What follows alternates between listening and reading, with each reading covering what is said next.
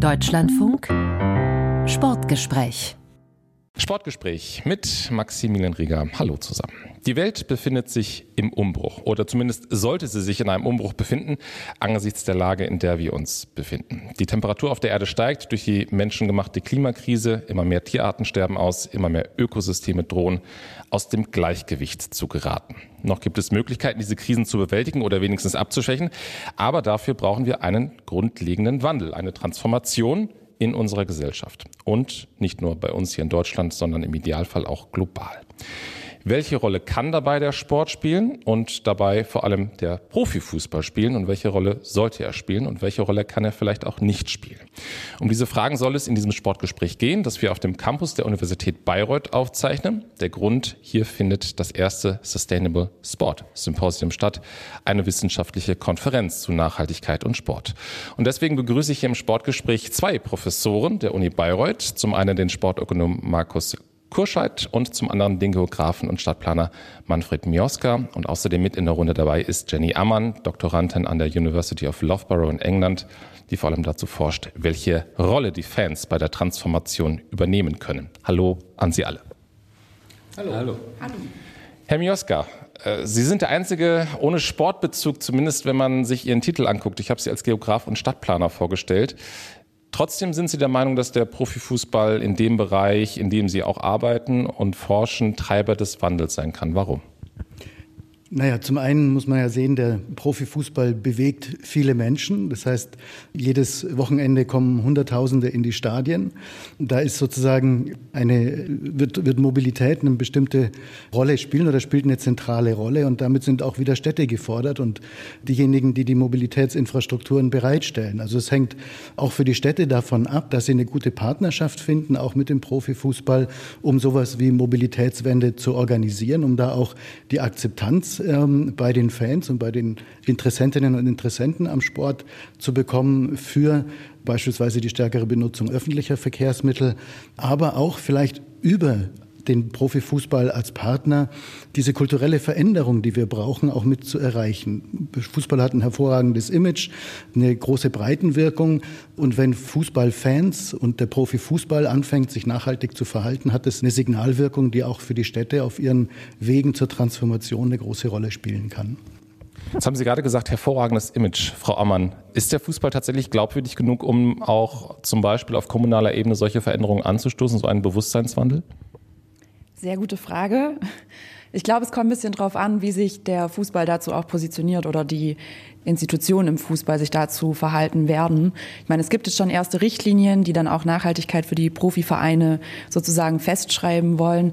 Die Frage ist dann aber auch, wie wird damit umgegangen? Ne? Wird wirklich auch schon in den Vereinen dann Position bezogen und zwar nicht nur Position bezogen, sondern eben auch äh, selbst vorgelebt? Ne? Fliegen wir weiterhin zu Auswärtsspielen im Inland mit Flugzeugen, wie das äh, letztens wieder bei Mainz gegen Augsburg der Fall war, oder ist eben auch da dann der Vorbildcharakter da und auch die Bereitschaft dazu, ein, ein Vorbild zu sein und nicht nur einzufordern von beispielsweise auch den, den Fans.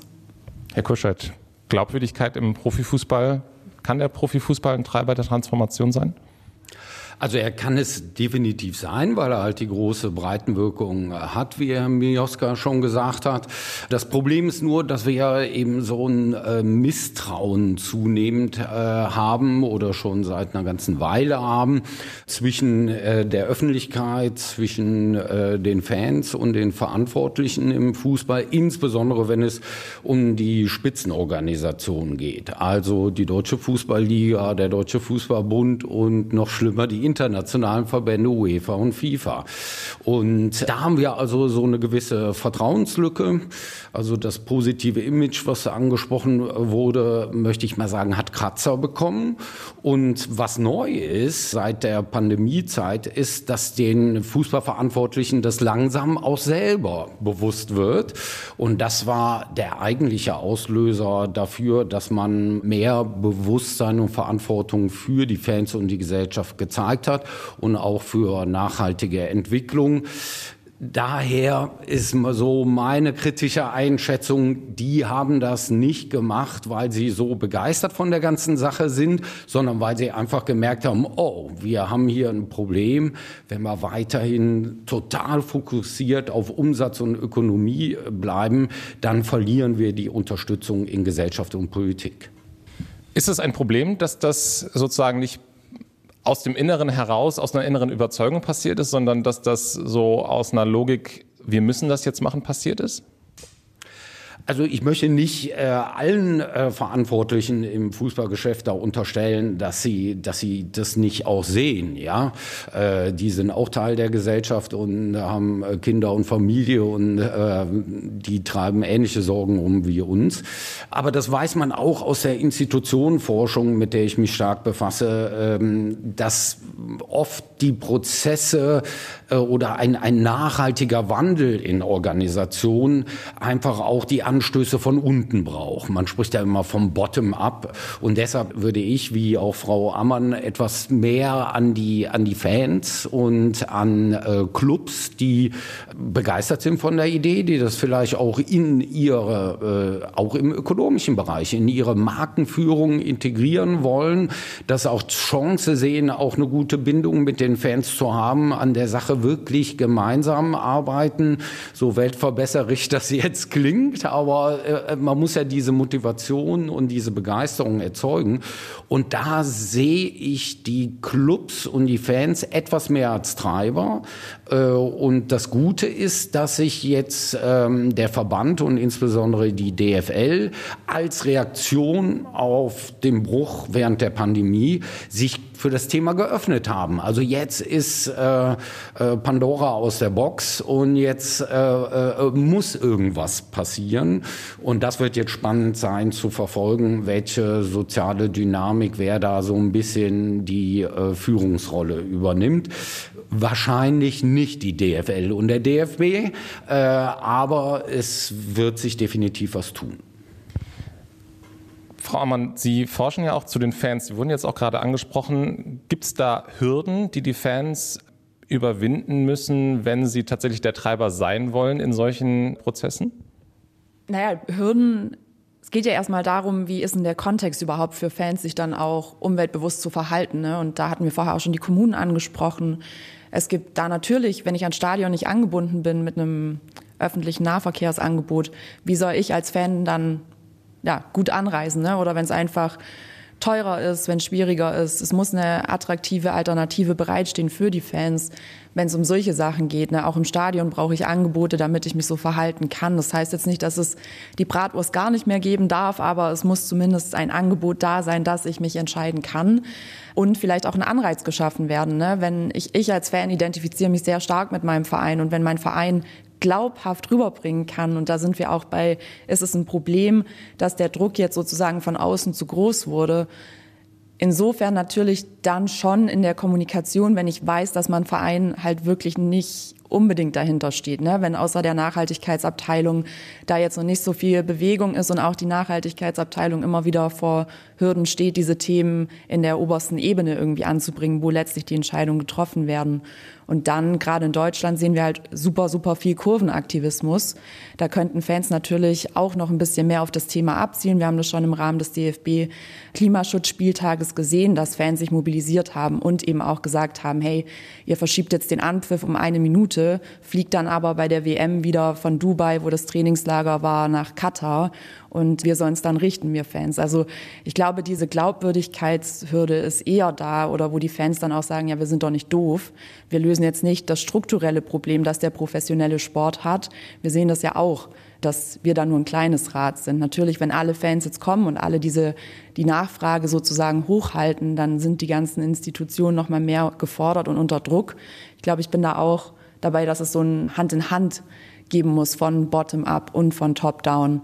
Aber ohne Bottom-up passiert wahrscheinlich Top-down dann auch nicht so viel. Also ja, ähm, es gibt schon Mobilisierung. Fans haben auch schon Konzepte vorgelegt im Rahmen der Initiative Zukunft Profifußball, wo sie auf die Nachhaltigkeitsthemen aller drei Säulen hinweisen und auch mehr fordern vom Fußball und auch jetzt wieder sich getroffen haben, um nochmal eine Verbesserung der Nachhaltigkeitskriterien einzufordern. Denn es gibt schon sehr viele Fans, die da weiter sind bei dem Thema und die sich auch wünschen würden, gerade auch zum Erhalt einfach des Fußballs, wie auch schon der, ich meine, der Geschäftsführer vom VfL Bochum war es, der gesagt hat, das Kerngeschäft des Fußballs ist bedroht. Und ich glaube, da liegt eine Chance, wenn jetzt auch auf dieser Ebene Menschen den Zusammenhang zwischen dem Sport und auch dem Klimawandel sehen und hoffentlich dann auch was tun. Genau, das war Ilja Kenzig, der Geschäftsführer von Bochum auf dem DFL Nachhaltigkeitsforum, der das da sehr deutlich angesprochen hat, auf einer Veranstaltung, wo sonst nicht so viel Klartext gesprochen wurde, muss man dazu auch sagen. Herr Mioska, kommen wir nochmal auf die, sozusagen auf die Zusammenarbeit, auf die kommunale Zusammenarbeit. Wie nehmen Sie denn da im Moment den Status quo wahr? Also, wie viele Beispiele gibt es da schon, wo vielleicht der Fußball und die Kommune wirklich produktiv zusammenarbeiten und wirklich etwas geschaffen haben, wo man sagen kann, das könnte auch als Beispiel für andere Kommunen als Vorbild dienen? Zunächst müssen wir mal sehen, dass die meisten Kommunen, vor allem auch die größeren Städte, ja durchaus schon versuchen, sich in Richtung Nachhaltigkeit zu bewegen. Das heißt, ähm, da gibt es in der Regel Klimaschutzkonzeptionen, da gibt es Zielvorgaben. Viele beteiligen sich auch an entsprechenden Netzwerken äh, und versuchen sozusagen Treibhausgasneutralität auch schon schneller zu erreichen, als jetzt beispielsweise in den Bundesgesetzen vorgegeben ist. Man merkt aber auch, dass ähm, dieser Transformationsprozess, der da versucht wird zu gehen, an vielen Enden und Ecken stockt. Und er stockt auch deswegen, weil es besonders schwierig ist, ähm, auch sozusagen in der breiten Bevölkerung Verhaltensänderungen anzuregen. Und da haben wir Widerstände. Und diese Widerstände spüren wir natürlich auch an anderer Stelle. Sie werden momentan auch in den Diskursen gerade wieder sehr hochgezogen. Ähm, ne, ich lasse mir meinen Schnitzel nicht verbieten. Ähm, die Stadionwurst die Stadionwurst ne, oder äh, Frau Weidels Schnitzel, wie auch immer. Wir sehen also, dass da eine Zuspitzung in der Debatte passiert, um auch zu bremsen äh, und Transformationsnotwendigkeiten zu leugnen äh, und Transformationsprozesse zu bremsen. Und da können natürlich Partnerschaften schon interessant sein, weil der, der Fußball mit seiner Breitenwirkung, wenn es tatsächlich gelingt, den Fußball hier zum Vorreiter zu machen, dann löst das äh, auch über die Verankerung bei den Fans äh, und über die Breitenwirkung tatsächlich auch in der breiten Bevölkerung was aus aus. Ne? Das bedeutet aber, dass wir natürlich unglaublich ambitioniert werden müssen. Und da ist natürlich jetzt diese Nachhaltigkeitsrichtlinie der DFL äh, ist ein erster spannender Schritt, weil erstmals, und das ist, glaube ich, nicht zu unterschätzen, es zum Teil der Lizenzierungsordnung gemacht worden ist, diese Nachhaltigkeitskriterien sozusagen zumindest nachzuweisen. Und das ist ja schon mal eine Bedeutung, da wird sie institutionell aufgewertet. Wenn wir reinschauen, sehen wir aber, dass das noch sehr zahm ist an manchen Stellen. Ein erster Schritt, es sollen Prozesse in Gang gebracht werden, das ist ganz deutlich rauszulesen. Und jetzt kommt es darauf an, und das ist der spannende Moment, wenn es gelingt, die in der Weiterentwicklung tatsächlich ambitioniert zu machen, vor die Welle zu kommen. Das heißt nicht der Regulierung nachzulaufen, sondern wissenschaftsbasierte Zielsetzungen sich zu setzen, eben noch schneller in der Treibhausgasreduktion zu sein, noch schneller beim Umstieg auf erneuerbare Energien. Dann kann davon eine Signalwirkung ausgehen und können auch Blockaden sozusagen äh, in der breiten Bevölkerung vielleicht auch aufgebrochen werden. Also hier gibt es eine ganz große Verantwortung, auch die der Profifußball übernimmt, wenn er sagt, es geht nicht nur um Nachhaltigkeit im Fußball, sondern auch um Nachhaltigkeit durch den Fußball. Einmal kurz zu den Nachhaltigkeitskriterien. Die hat die DFL, also der Zusammenschluss der 36 Clubs in der ersten und zweiten Liga im vergangenen Jahr beschlossen und jetzt zum ersten Mal auch sozusagen getestet, wie das funktioniert hat, allerdings noch ohne Sanktionen. Ein Punkt darin ist zum Beispiel, dass die Vereine ihren CO2-Fußabdruck messen müssen. Im vergangenen Jahr kannten zwölf Vereine den CO2-Fußabdruck. Eine neue Abfrage hat jetzt ergeben vom Deutschlandfunk, dass wir bei 20 sind, aber es fehlen dann eben auch noch 16. Frau Aumann. Ja, ich wollte zum Thema Breitenwirkung tatsächlich noch mal was sagen vom Sport und vielleicht auch noch mal den CO2-Fußabdruck aufgreifen. Natürlich ist es wichtig, dass wir uns unseren CO2-Emissionen bewusst sind, dass wir alles tun, dass wir diesen auch reduzieren. Man kommt aber auch immer schnell in diese Thematik, okay, wir dürfen eben keine Bratwurst mehr essen, wir dürfen nicht mehr mit dem Auto zum Stadion kommen.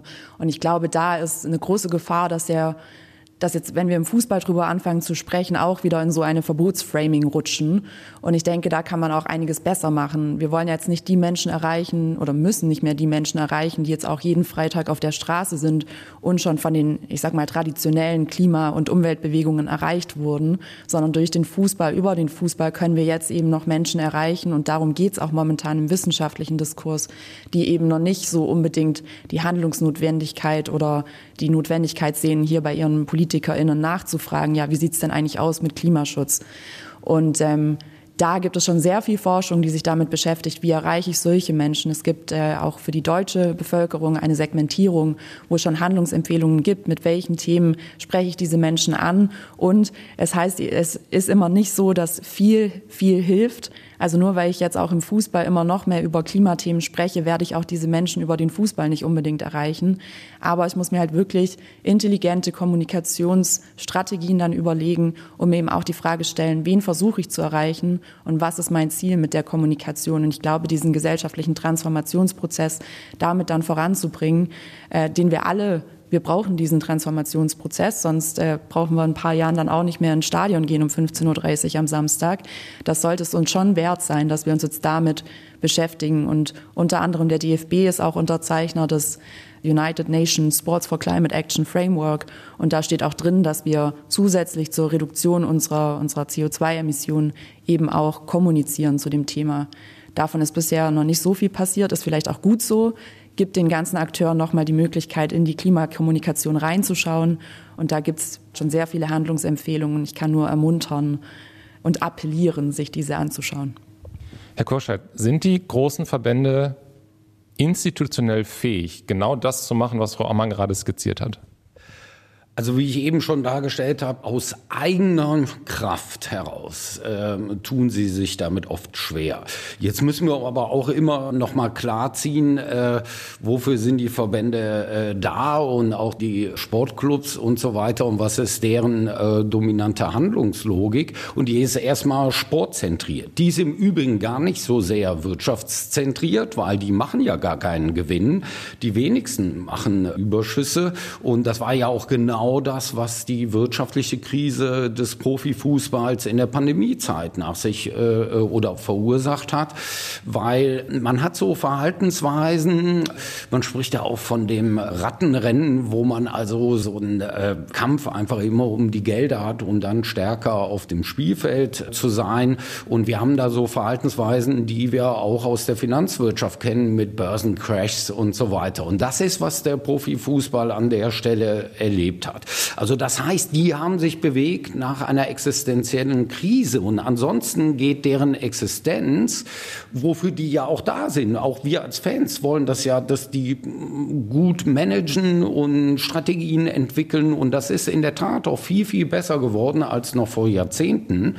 Aber eben, es bleibt natürlich die dominante Logik der Wettbewerb. Die Konkurrenz auf dem Spielfeld und die Konkurrenz um Ressourcen. Und da reden wir über Umsätze leider zu wenig auch über Nachhaltigkeit im wirtschaftlichen Bereich.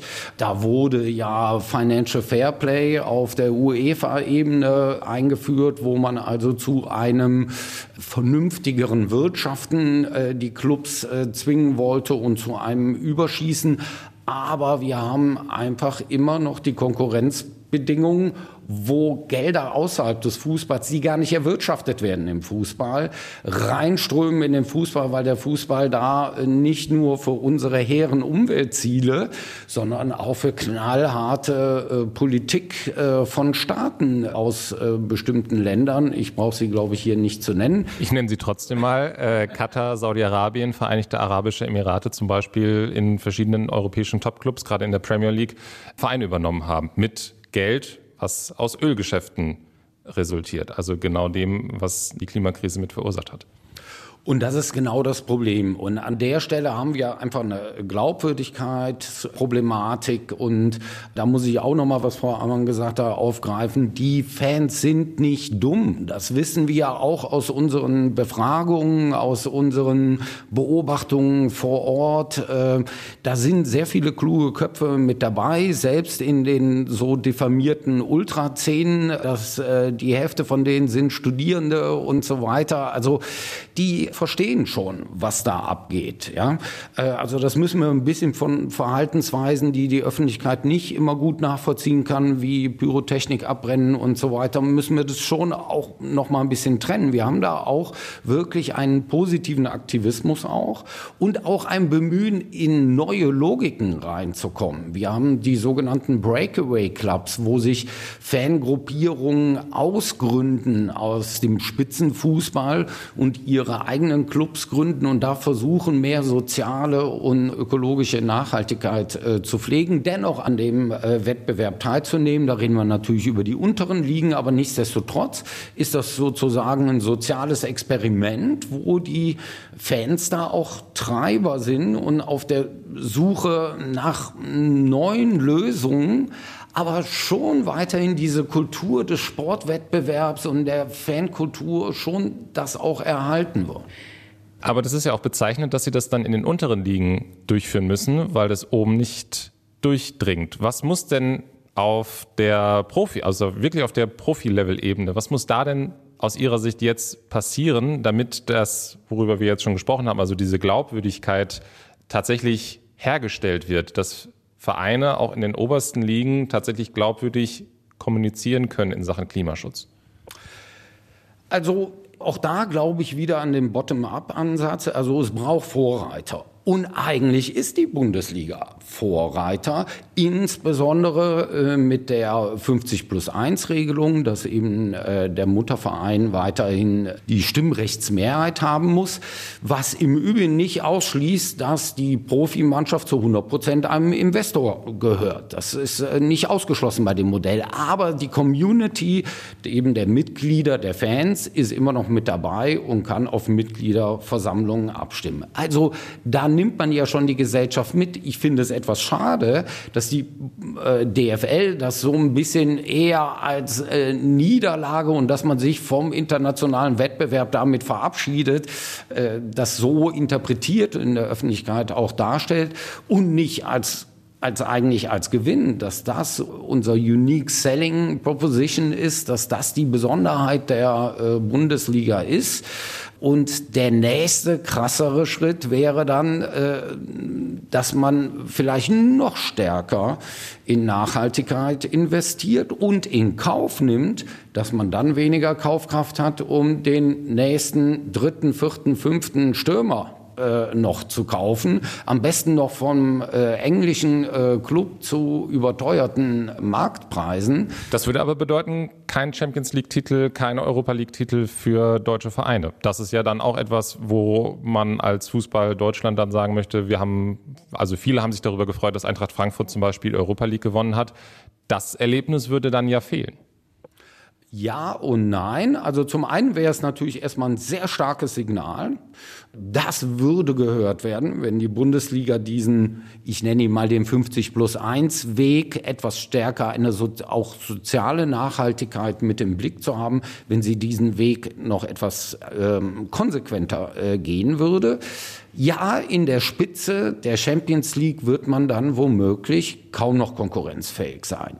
Aber gerade das Beispiel Frankfurt, gerade das Beispiel Union Berlin zeigen ja, dass man auch mit einem solchen Ansatz, wenn er klug austariert ist, dass man da erfolgreich sein kann.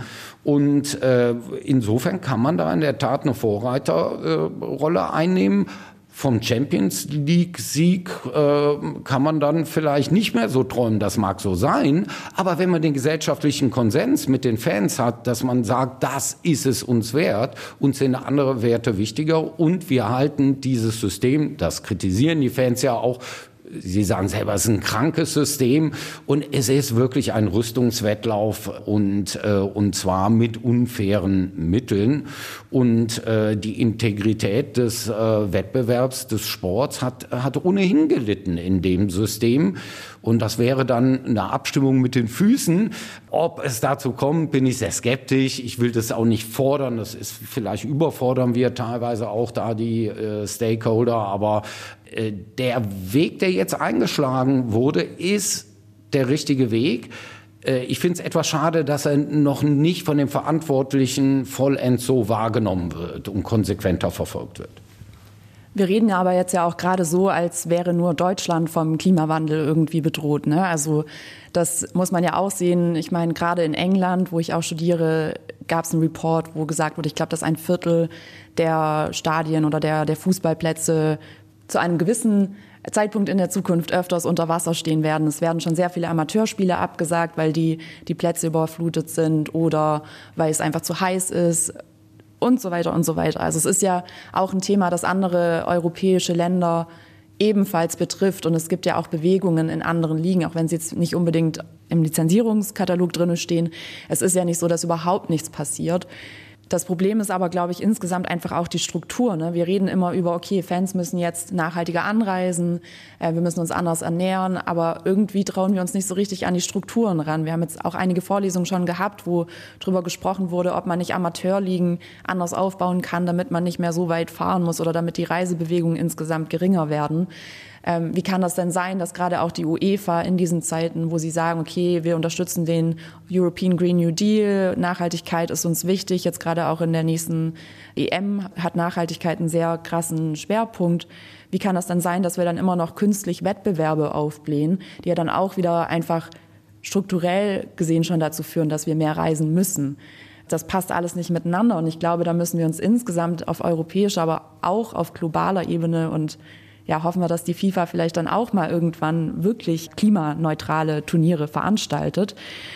Da müssen wir uns Gedanken machen. Ne? Wie schaffen wir das? Wie kriegen wir einen zukunftsfähigen Sport irgendwie hin, auch im Profibereich, ohne dass wir eben immer den Wettbewerb noch größer machen? Das geht einfach nicht mehr. Und ich glaube, wie gesagt, es ist ein Problem, das die ganze Welt betrifft, das äh, manche Länder mehr betrifft als andere. Und ich glaube, die, die die Entscheidungen treffen, leider immer noch zu wenig, weil wir die Krisen brauchen, damit wir was tun, wie wir in der Pandemie wohl offensichtlich gesehen haben. Aber wir müssen an die Strukturen ran. Und wenn wir da uns heute nicht was überlegen, womit wir alle irgendwie, ich sag mal, gut leben können, dann, ja, das dauert alles zu lang. Wir haben jetzt noch fünf bis zehn Jahre für solche Veränderungen. Und äh, da möchte ich mal sehen, was passiert. Herr Mioska, wie bewerten Sie als jemand, der auch ein bisschen von außen auf dieses System blickt, die Transformationsfähigkeit des Profifußballs?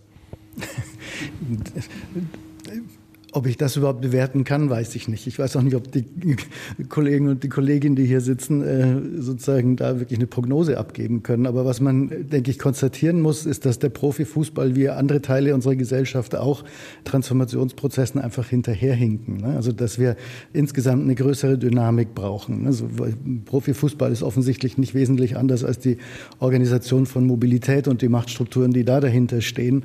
Äh, das finden wir im Profifußball genauso. Das heißt, wir haben jetzt die Aufforderung, die Notwendigkeit, ist gerade gesagt worden, innerhalb von wenigen Jahren hier auch teilweise disruptive Veränderungen zu organisieren.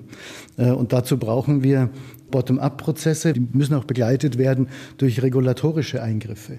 Und das ist ja jetzt so das Spannende, weil da hat die äh, DFL ja jetzt zumindest das System aufgebaut. Ja? Äh, wir haben aktive Fankulturen, da kommt eine Bewegung von unten. Die DFL hat sich jetzt durchgerungen, sozusagen regulatorisch ein ganz potenziell scharfes Schwert schon mal einzurichten. Was muss man machen, damit das potenziell aus Ihrem Satz verschwindet? Naja, also erstmal müssen wir jetzt feststellen, dass das etabliert ist und dass das Wirkung gezeigt hat. Jeder Club hat jetzt Nachhaltigkeitsbeauftragte, jeder Club muss jetzt seine äh, CO2-Bilanz erstellen und viele Fragen beantworten, die in diesen Kriterienkatalogen aufgeworfen sind. Im nächsten Schritt müssen hinter diese Themenfelder verbindliche und ambitionierte Zielsetzungen. Und wenn die Fußballliga die Kraft hat, sich darauf zu verständigen und das dann nicht mehr dem Wettbewerb der Clubs untereinander sozusagen auch als aus Imagefaktoren oder Greenwashing-Aktivitäten, wenn man es äh, kritisch sehen will, überlässt, sondern sagt, das ist jetzt unsere gemeinsame Aufgabe. Wir werden uns jetzt gemeinsam diese Ziele setzen und wir werden sie gemeinsam versuchen umzusetzen. Das Potenzial ist jetzt geschaffen. Jetzt muss es auch ausgefüllt werden. Das ist ähnlich. Ein ambitioniertes Klimaschutzgesetz des Bundes hilft nur dann, wenn es mit Maßnahmen unterlegt ist, in Klammern und sollte dann nicht erweicht, äh, weich gemacht werden, wenn, es nicht ganz so leicht ist, der Pfad, sondern das muss sozusagen wissenschaftsbasiert, müssen diese Ziele festgelegt werden und dann muss da ein klares, auch unter den Clubs und mit den Fans ausdiskutiertes Maßnahmenpaket dahinter. Das ist das, was jetzt kommen muss, sozusagen, um dieses Aber und dieses Potenzial sozusagen dann auch zu erschließen. Und dazu gehört aber auch, dass das Thema halt nicht nur in den Nachhaltigkeitsabteilungen bleibt. Ne? Also es ist schön, dass wir jetzt in jedem Club eine Person haben, mindestens eine, die für dieses Thema zuständig ist. Wenn das aber letztlich dann nicht in die Entscheidungsebene hineinwirken kann, aufgrund der Strukturen, die wir halt in einem Verein haben, dann hilft uns das auch nicht weiter. Ne? Und wir helfen auch den Leuten in den Nachhaltigkeitsabteilungen dann damit nicht, wenn wir Weiterbildungsangebote für sie erstellen. Also Hintergrundwissen ja auf jeden Fall. Aber dann müssen in diese Weiterbildungsangebote auch die Themen wie bringe ich das dann in die Geschäftsführung rein? Wie kriege ich das hin, dass auch diese Menschen, die dann die Entscheidungen treffen, wirklich vom Thema überzeugt sind, sodass das in eine intrinsische Motivation dann eben umschlagen kann und ich nicht mehr da auch die Grundsatzdiskussion führen muss, ob ich jetzt ja, über Sinn und äh, Unsinn von diesen Themen, von der Verankerung in diesen Themen im Profifußball. Braucht es auch mehr Druck eventuell aus der Politik, Herr Mioska? Schön wäre es, wenn wir aus der Politik in der Richtung auch äh, ambitioniertere Regierungen hätten, die da auch mehr Druck ausüben. Momentan sehen wir ja, dass die Ampelregierung mit ihren Nachhaltigkeits- und Klimaschutzzielen selber kämpft. Aber grundsätzlich ja. Also grundsätzlich wäre Politik, Zivilgesellschaft, ähm, Unternehmen und Einrichtungen wie der Profisport wären alle angeraten, sich noch mal genauer damit auseinanderzusetzen, was eigentlich die Ansage ist. Ne? Wenn wir davon ausgehen, dass wir wesentlich früher, als es bisher Regulierungen von sich, also äh, reguliert, der regulatorische Rahmen sozusagen fordert, äh, mit den Treibhaus Treibhausgasen aus, auf Null gehen müssen, weil wir sonst wirklich in sehr riskantes Fahrwasser kommen, dann ist es ein Appell, der von allen die Verantwortlichkeit haben und die Verantwortlichkeit fühlen, ist es ein Appell, der von allen aufgegriffen werden muss. Und da ist mir eine Hand in Hand lieber, ähm, als wenn der eine auf den anderen wartet, dass er angeschoben wird. Ne? Diese intrinsische Motivation ist eigentlich das Entscheidende. Und das zu begreifen, das muss relativ schnell passieren. Ne? Da gibt es ja aber auch immer wieder aus der Welt des Profifußballs so das Gefühl, naja, unsere Kernkompetenz ist der Sport und man darf uns da jetzt auch nicht überfordern und wir verstehen uns nicht unbedingt als politischer Akteur. Muss sich das ändern? Die Kernkompetenz ist ja bedroht. Also der Klimawandel, die, auch die ökologischen Probleme, auf die wir zusteuern, bedrohen ja, so sind existenzielle Probleme. Beim Klimawandel merkt man es als erstes. Die Erderhitzung führt dazu, dass wir künftig im Profifußball vielleicht in 10 oder 15 Jahren nur noch in überdachten und gekühlten Stadien auch in den Sommermonaten aktiv sein können. Das kann es ja nicht sein. Also wir, wir merken ja, dass hier Lebensgrundlagen bedroht werden und dass, dass sozusagen dieses Argument nicht zieht, irgendwas äh, vor vorzuschieben und sich da rauszuziehen. Das betrifft uns alle. Herr Kurschert. Ja, das sehe ich absolut auch so, dass ähm, wir haben in der Tat nicht mehr viel Zeit, dass eben auch diese Logik im Kerngeschäft im Fußball auch ankommt. Äh, es ist ja jetzt schon äh, eine etwas offenere Debatte darüber, dass man äh, nicht mehr nur Naturrasen zulassen will, als auch auf den höchsten Ebene des Wettbewerbs. Da sind wir natürlich schon im absoluten Kerngeschäft angekommen. Die Debatte rund um ähm, Wassernutzung, energetische Nutzung etc., da passiert schon ganz viel. Und da haben wir in der Tat Tat auch die Verzahnung mit den äh, Kommunen. Da kann man durchaus regulatorisch einiges tun. Und da sehe ich auch wieder ein bisschen mehr die Chance, über die Kommunen zu kommen, weil die äh, Fußballclubs sind gebunden an ihren Standort. Da sehen wir noch nicht, dass man von dem Prinzip abweichen will. Ja? Und äh, dadurch haben die Kommunen einen unmittelbaren Zugriff und die Kommunen werden von sehr unterschiedlichen Parteien regiert. Und das würde mal so ein bisschen Wind aus diesem äh, Verbotsnarrativ auch rausnehmen, wenn dann wirklich koordiniert äh, durch die äh, kommunalen Verbände und so weiter, dass die eben hingehen und äh, Vorgaben äh, eben für Parkplätze rund um äh, Stadien und so weiter gezielt reduzieren, zum Beispiel, und die Vorgabe machen, es muss renaturiert werden und muss eben äh, bestäuberfreundlich äh, grün gestaltet werden oder so. Jetzt kann man sagen, okay, das ist Symbolpolitik, aber ich glaube, wir brauchen diese Signale. Wir brauchen die Symbole, um die Leute mitzunehmen, gerade in diesem emotionalen Bindung und Geschäft des äh, Profifußballs. Zumal, wenn wir dann auf anderer Seite wieder Verhaltensveränderungen, Einschränkungen auch bei den Konsumenten und Konsumentinnen und bei den Fans erwarten. Da brauchen wir wirklich, dass alle Akteure äh, zusammenwirken. Wir brauchen und und da sehe ich auch eine Chance. Zum einen, dass wir die Logiken daran arbeiten und das andere ist aber wirklich auch, dass wir einen neuen Blick auf Regulierung und vermeintliche Verbote bekommen. Das ist nicht um die Freiheit von irgendwem einzuschränken, sondern um die Freiheit zu erhalten und eigentlich um die Bereiche, wo wir überhaupt noch total frei sind, um die weiterhin zu ermöglichen. Und ich glaube, in solchen symbolischen Akten, in Narrativen, da kann definitiv der Sport äh, als Teil der Kultur in der Gesellschaft, muss man da fast sagen, kann er eine große äh, Wirkung haben. Aber ich denke, es braucht auch unter die Unterstützung der Politik und auch der Sport muss endlich sein, äh, Entschuldigung, verlogenes Narrativ, dass er unpolitisch ist, auch mal ein bisschen hinter sich lassen. Äh, ich weiß, das ist eine ganz schwere Debatte für den Sport, aber der Sport ist politisch, er war es immer und es wäre auch mal an der Zeit, sich dazu zu bekennen. Frau Ammann. Und Sport ist ja auch nicht nur Kultur, ich meine, gerade im professionellen Sport, im professionellen Fußball haben wir ja wirklich eigentlich profitorientierte Unternehmen, die da arbeiten. Und jedes mittelständische Unternehmen hat eine größere Berichtspflicht, hat mehr Auflagen sozusagen, wie sie sich verhalten müssen, müssen ihre CO2-Emissionen messen, müssen daran. Und ich glaube, wir müssen auch mal drüber sprechen, wie das noch sein kann oder ob das überhaupt noch gerechtfertigt ist, dass diese Vereine da so eine Ausnahme genießen, auch auf europäischer Ebene ist es ähnlich, wo wir einfach kein, keine wirkliche Verbindlichkeit haben, gerade für solche Sachen, ne, wo dann wirklich die DFL erstmal kommen muss und sagen, okay, wir haben jetzt diese Kriterien, warum machen wir da diese Ausnahme? Das, das ist was, wo ich auch sagen würde, da müssen wir mal drüber sprechen. Es gibt also noch viele Fragen, viele Diskussionsstränge, die wir weiterverfolgen können. Ich danke Ihnen, dass Sie an diesem Sportgespräch teilgenommen haben. Ich habe gesprochen mit den zwei Professoren von der Uni Bayreuth, Markus Kurscheid und Manfred Mioska und mit der Fanforscherin Jenny Ammann von der University of Loughborough über die Transformation in der Gesellschaft und wie der Profifußball dabei eine Rolle spielen kann. Vielen Dank. Mein Name ist Maximilian Rieger und dieses Sportgespräch können Sie auch nochmal nachhören in der DLF Audiothek.